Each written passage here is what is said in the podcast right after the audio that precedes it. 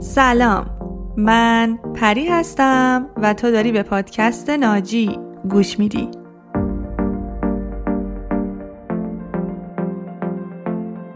توی این اپیزود قرار درباره کاریابی، تکنیک های مصاحبه و در کل موفقیت شغلی صحبت کنیم. و اگر داری دنبال کار میگردی یا می‌خوای رشته و شغلت رو عوض بکنی و یا اگر بیزینس و کسب و کار خودت رو داری مطالب این اپیزود ممکنه بتونه بهت خیلی کمک بکنه.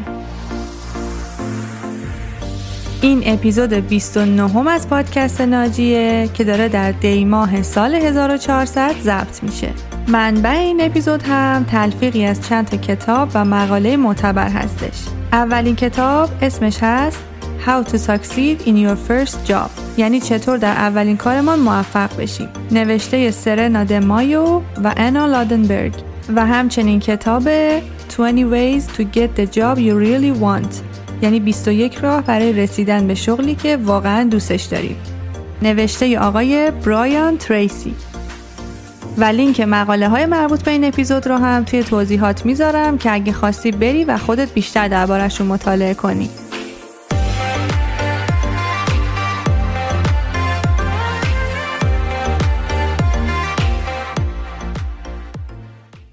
حامی مالی این اپیزود کارلنسر هستش. کارلنسر یک پلتفرم فریلنسری و دورکاری آنلاینه که برای راحت تر کردن ارتباط بین کارفرما و افراد متخصص توی هر رشته یه امکانات متنوعی رو فراهم کرده. یعنی اگر خودت صاحب یک کسب و کاری هستی از طریق سایت کارلنسر می‌تونی خیلی راحت کارهاتو برون سپاری کنی. مثل طراحی سایت، تولید محتوا، سئو، ترجمه و کلی چیزای دیگه. و دیگه احتیاجی نیست که برای انجام کارهات بخوای به چندین تا شرکت متعدد مراجعه بکنی. چون کارلنسر این موضوع رو خیلی راحت کرده. یه نکته خیلی خوب درباره پلتفرم کارلنسر اینه که بابت ثبت و انجام پروژه هیچ مبلغ و هزینه اضافی از کارفرما نمی‌گیره. و حتی درصدی از مبلغ پروژه رو هم به عنوان پاداش به حساب کارفرما برمیگردونه. و یکی دیگه از قسمت های جالب سایتشون اینه که توی قسمت خدمات هر کسی که یه مهارتی بلده و یا کار part time یا freelancer ی انجام میده بر اساس مهارت هایی که بلده می‌تونه پروفایل بسازه و یه خدمتی رو ارائه بده و به قیمت دلخواهش به کارفرما یا خریداران بفروشه. از مزایای برون سپاری پروژه با کارلنسر اینه که کارفرماها بین تعداد زیادی متخصص امکان انتخاب دارن و قیمت ها هم رقابتی هستن و همچنین پروژه ها خیلی راحت توی بستر اینترنت انجام میشن و همچنین سایتشون هم قابلیت سیستم پرداخت امن داره. یعنی پرداخت نهایی بعد از اینکه پروژه انجام شد و خروجی و تحویل گرفتین می‌تونه انجام بشه. و هم کارفرما و هم متخصصین می‌تونن از بابت واریز مبلغ خیالشون راحت باشه. آدرس سایت کارلنسر رو هم توی توضیحات این اپیزود می‌گذارم که بتونی راحت تر پیداشون کنی. carlancer.com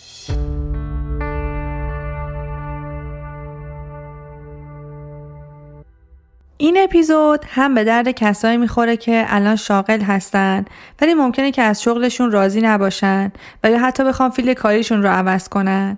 و هم برای افرادی مناسبه که دارن دنبال کار میگردن و تا حالا جایی کار نکردن. و همچنین برای کارآفرین ها و افراد صاحب بیزینس و کسب و کار که دلشون می‌خواد کسب و کارشون رو ارتقا بدن. و در واقع صحبت هامون به این سه تا بخش تقسیم میشه. و اینو هم اضافه کنم که علاوه بر منابعی که اول حرفان بهشون اشاره کردم این اپیزود شامل مواردی از تجربه های شخصی خودم هم میشه. چون مدت دو سه ماه به عنوان HR اسیستنت یا همون دستیار مدیر منابع انسانی کار کرده بودم و توی جلسات مصاحبه کاری واقعی برای استخدام حضور داشتم و نکات زیادی رو از اونجا یاد گرفتم و همچنین بعد از مهاجرت به کانادا توی دهها ورکشاپ، وبینار، سمینار و کلی از برنامه های کاریابی و رزومه نویسی شرکت کردم. و قراره توی این اپیزود یک جمعبندی خیلی مختصر از همه این موارد بهت ارائه بدم که امیدوارم بهت کمک بکنه.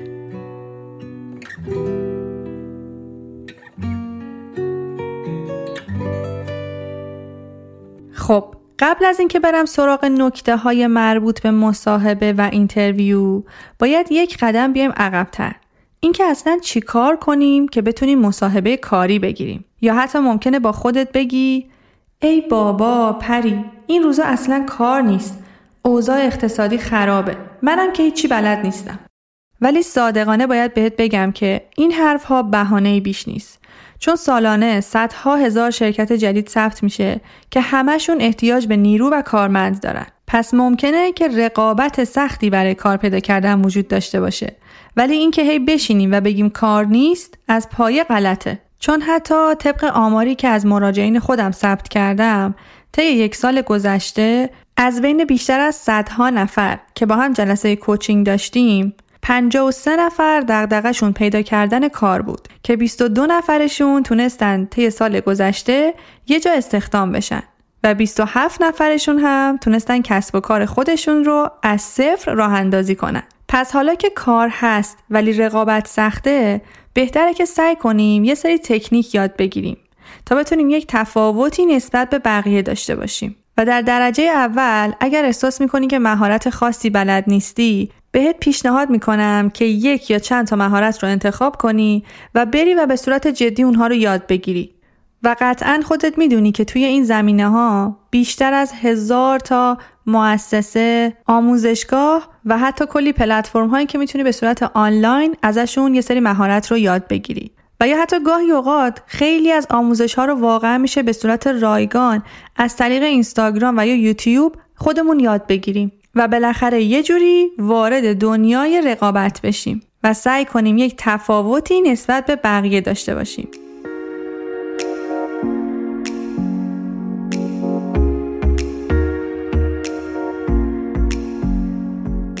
یکی از اون تکنیک های مهم که موجب میشه که ما در دنیای امروز بتونیم به موفقیت شغلی برسیم موضوع networking هستش.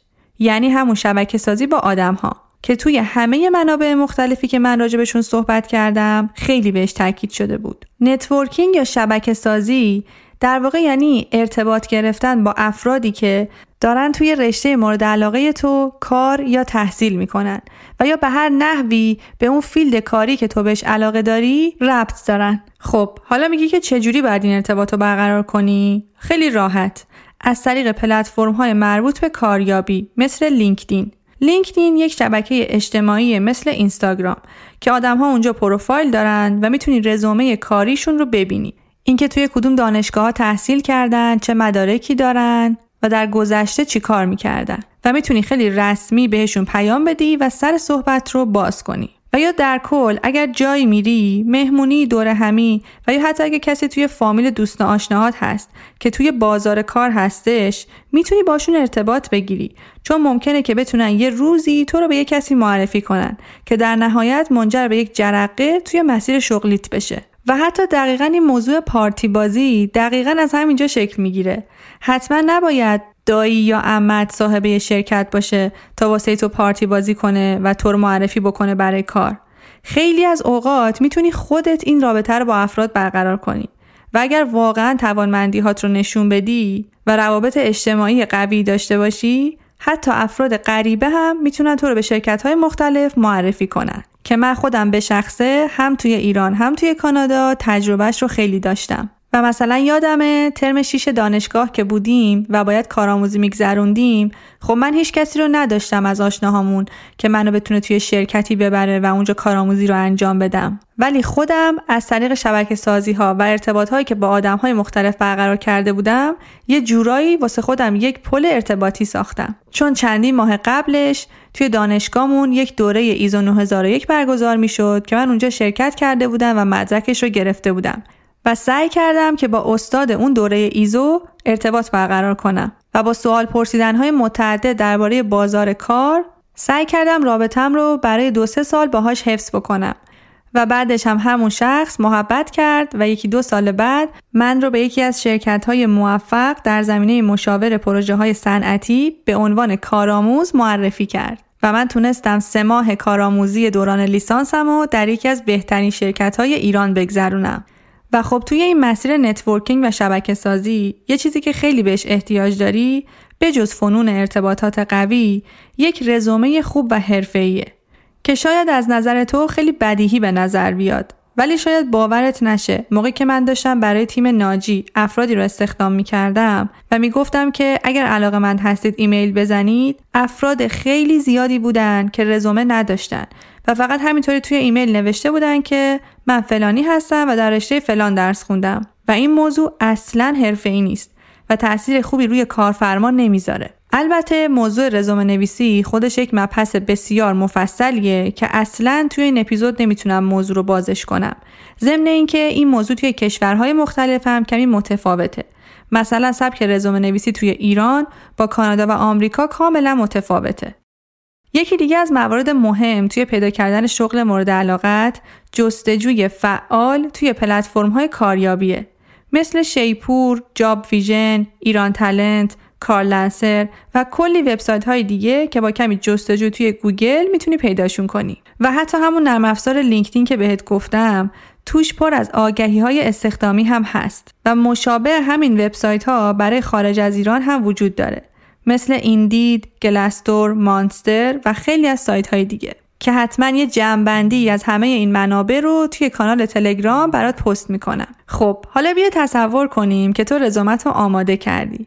برای جاهای مختلف هم فرستادی و یکیشون باهات تماس می‌گیرن و می‌خوان باهات قرار مصاحبه بذارن.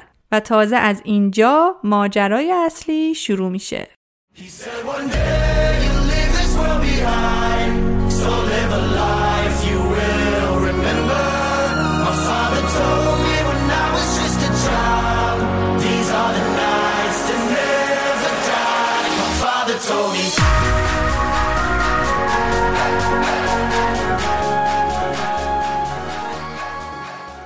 خب اگر توی کانادا و آمریکا زندگی می‌کنی همین مرحله مصاحبه کاری گرفتن خودش یک دستاورد بسیار بزرگ محسوب میشه. یعنی یه جورایی انگار که از هفت خانه رستم رد شدی. چون به طور مثال توی کانادا برای یک position ساده کارآموز که حتی پول هم نمیدن و یا پولش خیلی کمه ممکنه که دو هزار نفر apply بکنن. و رزومه تو باید از بین ربات ها و دستگاه هایی که رزومه ها رو می‌خونن رد بشه و در نهایت از بین اون دو هزار نفر ممکنه که فقط ده نفر بتونن مصاحبه کاری بگیرن. و حالا دیگه فکرشو بکن که برای رشته های تخصصی که کلی افراد بیشتری ممکنه apply بکنن چقدر شانس مصاحبه کاری گرفتن پایینه. و من حتی خودم یادمه که توی اولین شرکت کانادایی که می‌خواستم استخدام بشم به عنوان کارآموز منو یک ساعت و نیم مصاحبه می‌کردن. تازه اونم برای یک position کارآموزی و اینکه حقوق هم نمی‌دادن. خب حالا می‌خوام به صورت تیتروار و پشت سر هم نکات مربوط به مصاحبه کاری رو بهت بگم. نکته اول سعی کن on time باشی. هیچ کس خوشش نمیاد که یه آدم بدقول و بدون برنامه رو برای تیمش استخدام کنه. پس حتی اگه شده یک ساعت زودتر از خونه راه بیفت و توی منطقه شرکت مورد نظر حضور داشته باش که حتی پنج دقیقه هم دیر نکنی. همچنین لباس مناسب و رسمی بپوش و خیلی هم به خودت عطر نزن چون ممکنه که بعضیا بهش حساسیت داشته باشن و تاثیر بدی ایجاد کنه. مورد شماره دو همیشه سعی کن ارتباط چشمی رو با فرد مصاحبهگر برقرار کنی. خودتو مشتاق و با انگیزه نشون بدی و به زبان بدنت دقت کنی. مثلا قوز نکنی دست به سینه نشینی. خیلی پاهاتو تکون ندی که مسترب به نظر نرسی. و سعی کنی خیلی با عزت نفس و اعتماد به نفس بالا با فرد مصاحبهگر برخورد کنی. و جالبه بدونی که طبق مطالعات انجام شده از بین افراد کارفرما و مدیران اکثرشون اعتراف کردن که معمولا توی همون دو دقیقه اول مصاحبه تصمیمشون رو می‌گیرن که آیا می‌خوان این فرد رو استخدام کنن یا نه. و حتی من خودم هم طبق تجربه ای که با تیم منابع انسانی داشتم این رو کاملا قبول دارم. چون یادمه زمانی که در اتاق باز می‌شد و یه فردی با چهره ناراحت، بی‌حوصله و حالت قوز کرده میومد توی اتاق و خیلی شلوول دست می‌داد و با بیحالی حرف می‌زد همون لحظه توی ذهن من این شکل می گرفت که این احتمالا فرد مناسبی برای این position نیست و دقیقا هم آخر مصاحبه مدیر منابع انسانی بهم همین حرف رو می‌زد. که این فرد علیرغم داشتن سواد، دانش و تجربه خوبش ولی به درد این position نمی‌خوره چون روابط عمومی خوبی نداره و خیلی بی انگیزه و بی انرژی به نظر می‌رسه. و اینو بدون که اگر برای position های دنبال کار میگردی که باید در طول روز با افراد زیادی در ارتباط باشی یا مثلا توی بخش فروش، خدمات پس از فروش یا ارتباط با مشتری می‌خوای کار پیدا کنی از مهمترین فاکتورها برای استخدامت اینه که خوشرو و خوش سر زبون باشی. اعتماد به نفس بالایی داشته باشی و بتونی با مهارت‌های نرم روی افراد تاثیر بذاری. خب یکی دیگه از نکته هایی که طی جلسه باید رعایت کنی اینه که سعی کنی یک گفتگوی فعال با فرد مصاحبهگر ایجاد کنی. یعنی همش منتظر نباشی که ازت سوال بپرسن و تو هم مثل ربات جواب بدی. می‌تونی خودت سوالات تأثیر گذار و هدفمند بپرسی و سر صحبت رو باز کنی. و این مستلزم اینه که قبل از جلسه مصاحبه یه سری اطلاعات اضافی درباره اون شرکت به دست آورده باشی. مثلا سایتشون رو خیلی خوب بالا پایین کنی و بخونی و یا سوالات تاثیرگذار بپرسی. مثل اینکه مسئولیت های من اینجا چه خواهد بود؟ به چه کسی باید گزارش بدم؟ توی این تیم چند نفر فعالیت می‌کنن؟ و خلاصه اینو نشون بدی که درباره اون شرکت و یا اون مجموعه تحقیق کردی و مشتاقی که براشون کار بکنی. و اینو یادت باشه که مصاحبه یه جورایی شبیه رقص دو نفر است و نباید غیر فعال باشی. هر دو نفر باید فعال باشن تا یک رقص زیبا شکل بگیره. مورد بعدی اینه که همیشه باید مثبت باشی و به سوالاتی هم که ازت پرسیده میشه به شیوه مثبت جواب بدی. یعنی مثلا وقتی ازت می‌پرسن که فلان نرم افزار رو بلدی یا نه یهو نگو نه بلد نیستم. یا جمله های مثل نمی‌تونم انجام ندادم. به جاش می‌تونی بگی من نرم افزارهای X و Y و Z رو بلدم و این رو هم خیلی مقدماتی بلدم. ولی سریع می‌تونم یاد بگیرم و حرفه‌ای بشم. یا مثلا اگر ازت می‌پرسن که از مدیر قبلیت راضی بودی یا نه هیچ وقت نباید بگی نه اصلا یک آدم مزخرفی بود که نگو. یعنی حتی اگر رابطه خوبی هم با طرف نداشتی باید سعی کنی که موارد مثبت اون رابطه رو بگی. مثلا بگی علا رقم این که خیلی سختگیر بودن ولی من ازشون خیلی چیزها یاد گرفتم و خوشحالم که این تجربه کاری رو در کنارشون داشتم. نکته مهم بعدی اینه که سعی کنی قلاب تو بندازی. یعنی همونجا توی جلسه مصاحبه یه کاری کنی که طرف تو رو توی ذهنش نگه داره و بعدا تو رو به یاد بیاره. مثلا یه خاطره خاصی تعریف کنی.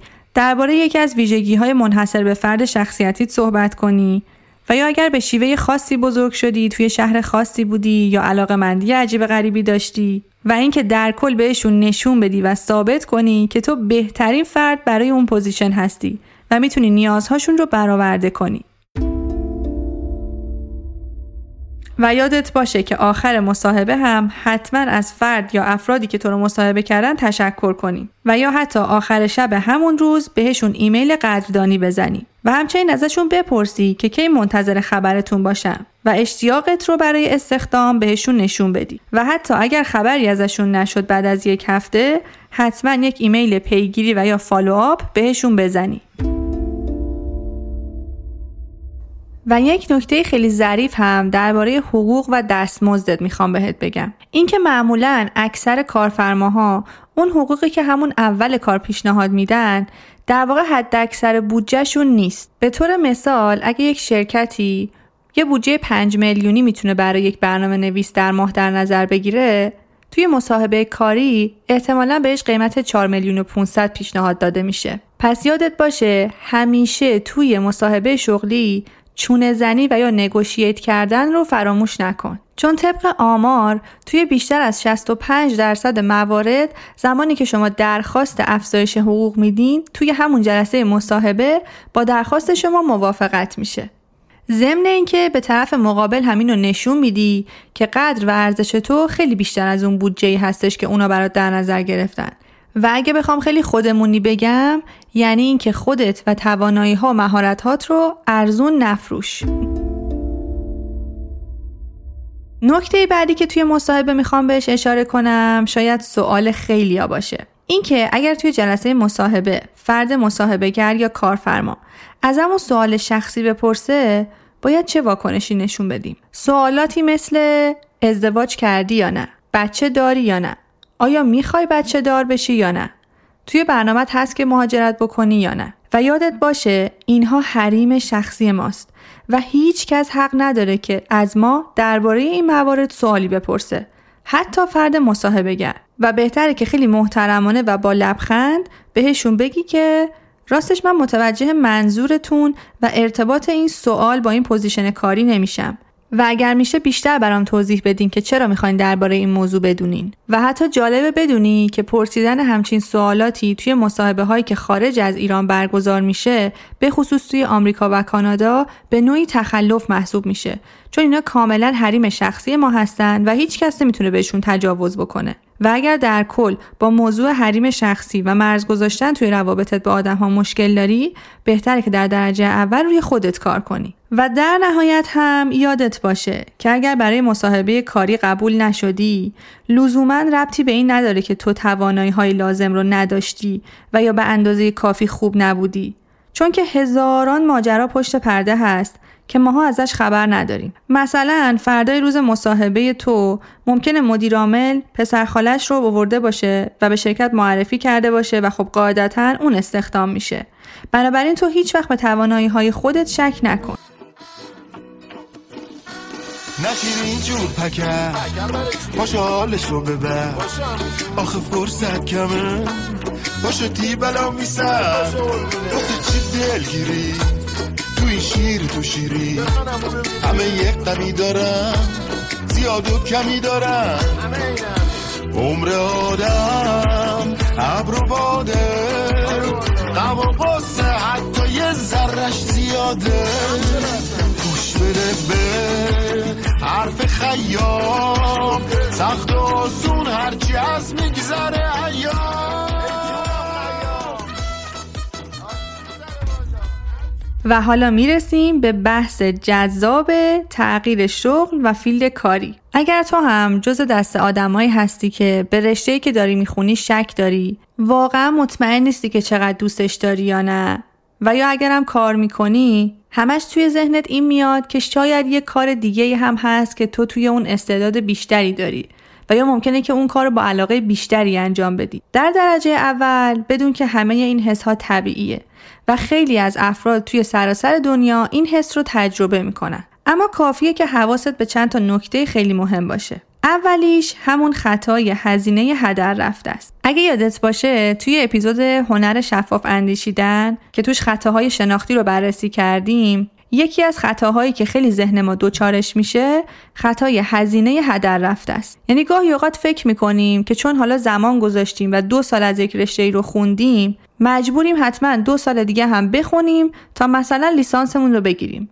در حالی که هر روز درس خوندن توی اون رشته برای ما شبیه رنج و عذابه. و یا مثلا چون توی field کاری مشخصی ده سال کار کردیم و رزومه خوبی توش داریم اگر بخوایم field کاریمون رو عوض کنیم تمام زحماتمون هدر میره. اما بهتره همینجا بدونی که این یک خطاست که ذهن ما دچارش میشه. در حالی که اگر فقط یک کم منطقی فکر کنی متوجه میشی که یک پایان تلخ شاید بهتر از یک تلخی بی پایان باشه. و اگر رشته تحصیلی و یا کاری که داری انجام میدی رو دوست نداری هر موقع که اقدام کنی که تغییرش بدی برنده ای و یه جورایی ماهی رو هر موقع که عذاب بگیری تازه است. پس حواست باشه که خودت توی ذهنت برای خودت چهارچوب درست نکنی که چون من حسابداری خوندم حتما باید توی حسابداری کار کنم.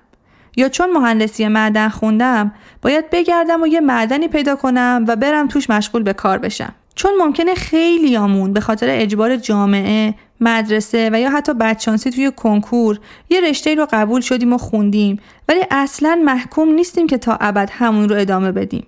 ما قربانی نیستیم.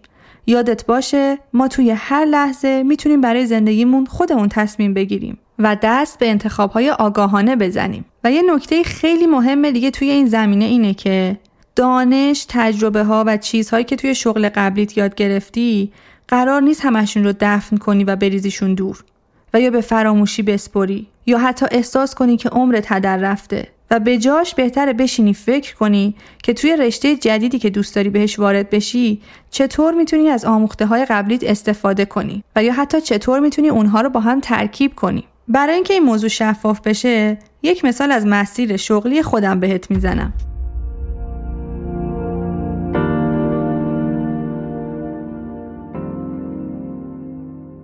می‌دونی که من بیشتر از 13 سال توی زمینه توسعه فردی، خودشناسی و شناخت خودم همیشه فعالیت داشتم. و خب به دلایلی که ممکنه بدونی اون دلایل چیه توی اون بره از زمان نمی‌تونستم برم توی رشته انسانی و زیر شاخه های اون مثل روانشناسی رو بخونم. و همونطور که می‌دونی من سالها پیش توی ایران مدرک لیسانسم رو توی رشته مهندسی صنایع خوندم. و سالها توی زمینه تضمین کیفیت، بهبود سیستم ها و روش ها و field مدیریت پروژه کار کردم.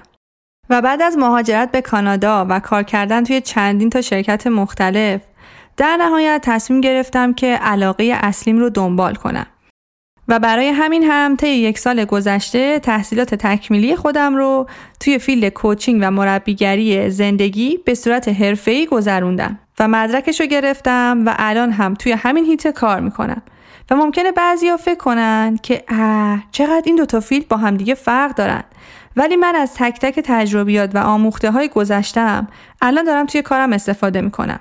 مثل مدیریت پروژه تضمین کیفیت بهبود سیستم ها و حتی از نظر من هر انسانی یک سیستم محسوب میشه که توی روند جلسات coaching قراره بهبود پیدا بکنه. و یا حتی هر کسب و کاری نیازمند یک سری استراتژی هاست که بتونه روی پای خودش وایسته و همچنین خیلی از اصول مدیریتی و marketing که خوشبختانه همه اون آموزه های قبلی به من کمک می‌کنه که خیلی بیشتر و موثرتر بتونم به مراجعینم در حوزه زندگی و business کمک بکنم. پس دقیقا همونایی که سالها پیش درسشو خوندم امروز روز تو یک field متفاوتی داره به کارم میاد. پس تو هم یادت باشه که هر چیزی که قبلا خوندی و یا هر مدرکی که قبلا گرفتی می‌تونه همچنان با ارزش باشه.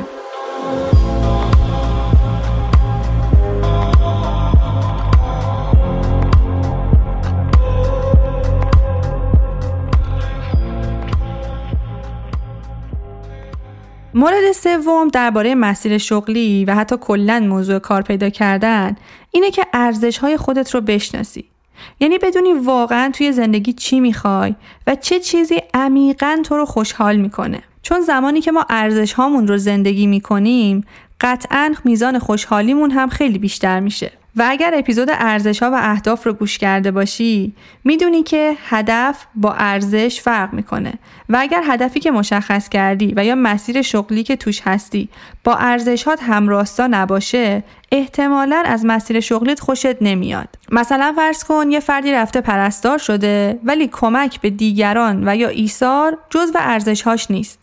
خب احتمالا همش ناراضیه و داره قور می‌زنه. واسه همین اولویتت این باشه که ارزش هات رو بشناسی خواسته هات رو شفاف کنی و ببینی که واقعا چی دوست داری و اون چه کاریه که حاضری حتی بدون حقوق براش کار کنی. و البته ممکنه که این علاقه مندی به یک رشته و یا یک فیلد هم محدود نشه. مطالعات نشون داده که هر کس می‌تونه به صورت متوسط بین یک تا سه تا علاقه مندی داشته باشه. و البته اینو هم توی پرانتز بگم که افرادی که دارای اختلال ADHD هستن یا همون بیشفعالی که میشه Attention Deficit Hyperactivity Disorder معمولا توی مسیر شغلیشون خیلی از این شاخه به اون شاخه میپرن و یا مکررن شغل عوض می‌کنن. پس این افراد یک کمی از این قواعد مستثنا هستند چون معمولا فقط به یک یا چند تا چیز علاقه ندارن و ممکنه همزمان به بیشتر از ده یا 20 تا رشته مختلف واقعا علاقه داشته باشن. که حالا ایشالله تا یکی دو ماه آینده حتما یک اپیزود برای این افراد خواهیم داشت. که البته خودم هم جزوشون هستم. پس مهمه که بدونی چی دوست داری. توی چه کاری استعداد داری. ارزش های تو چیا هستن؟ و چطور می‌تونی از دانستهات و حرفه هایی که بلدی پول در بیاری؟ البته با توجه به نیاز روز دنیا و جامعه.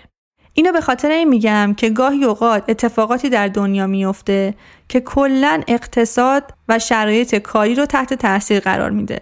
مثل همین کرونا. و اگر ما نتونیم به موقع خودمون رو با شرایط تطبیق بدیم ممکنه که کمی جا بمونیم و بخوایم با روش های سنتی پیش بریم در حالی که این روزها مثلا همه چیز آنلاین شده. پس بهتره که قابلیت انعطاف پذیری رو در خودمون تقویت کنیم.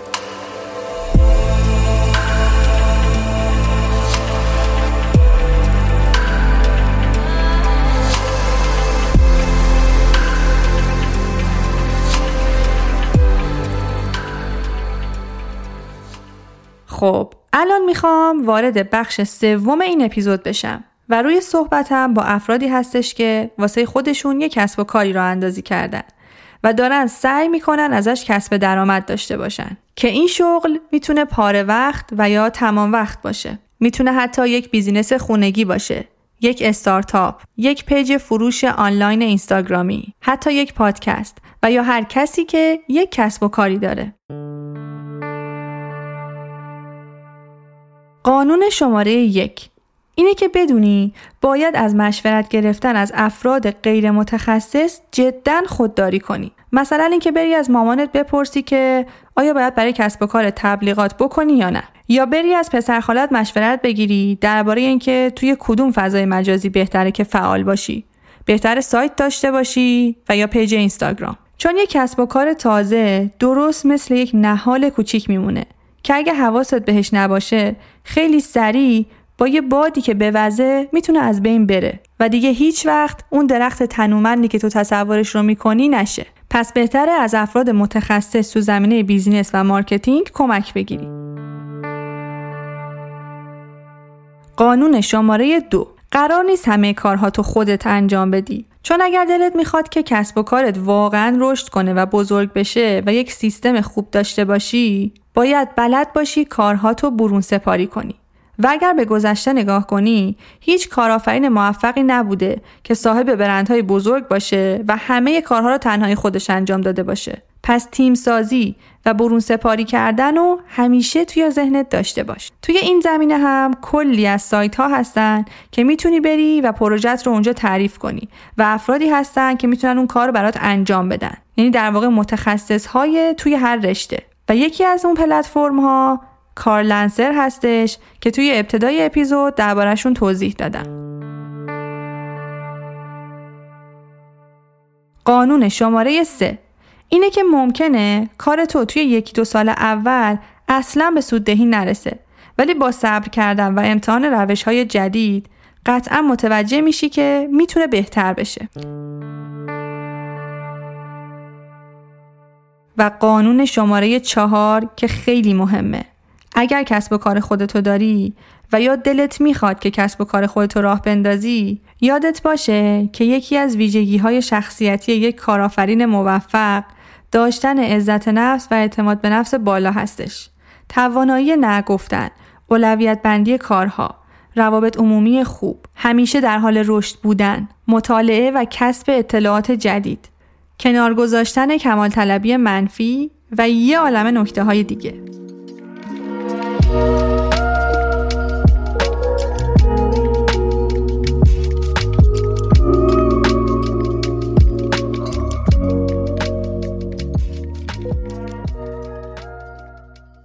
خب تا به اینجای اپیزود من سعی کردم که همه نکات مهم درباره موفقیت شغلی، مصاحبه کاری، تغییر توی رشته و شغل و همچنین قوانین پایه‌ای درباره کارآفرینی رو بهت بگم. و همچنین با تشکر ویژه از سمیرا بهمنیار عزیز یکی از اعضای تیم آکادمی ناجی که برای گردآوری مطالب این اپیزود خیلی به کمک کرد. و همچنین ممنون از کارلنسر حامی مالی این اپیزود مثل همیشه منتظر نظرت درباره محتوای این اپیزود هستم و یک خبر خوبم دارم اونم اینه که طی چند ماه آینده حتما حتما یک وبینار یا ورکشاپ توی زمینه کاریابی رزومه نویسی و نقش عزت نفس و اعتماد به نفس در مسیر شغلی توی آکادمی ناجی خواهیم داشت که هر زمان که تمام هماهنگیاش انجام بشه حتما توی page ناجی و page پشتیبانی بهت اعلام می‌کنیم. و ازت ممنون میشم اگر محتوای این اپیزود برات مفید بوده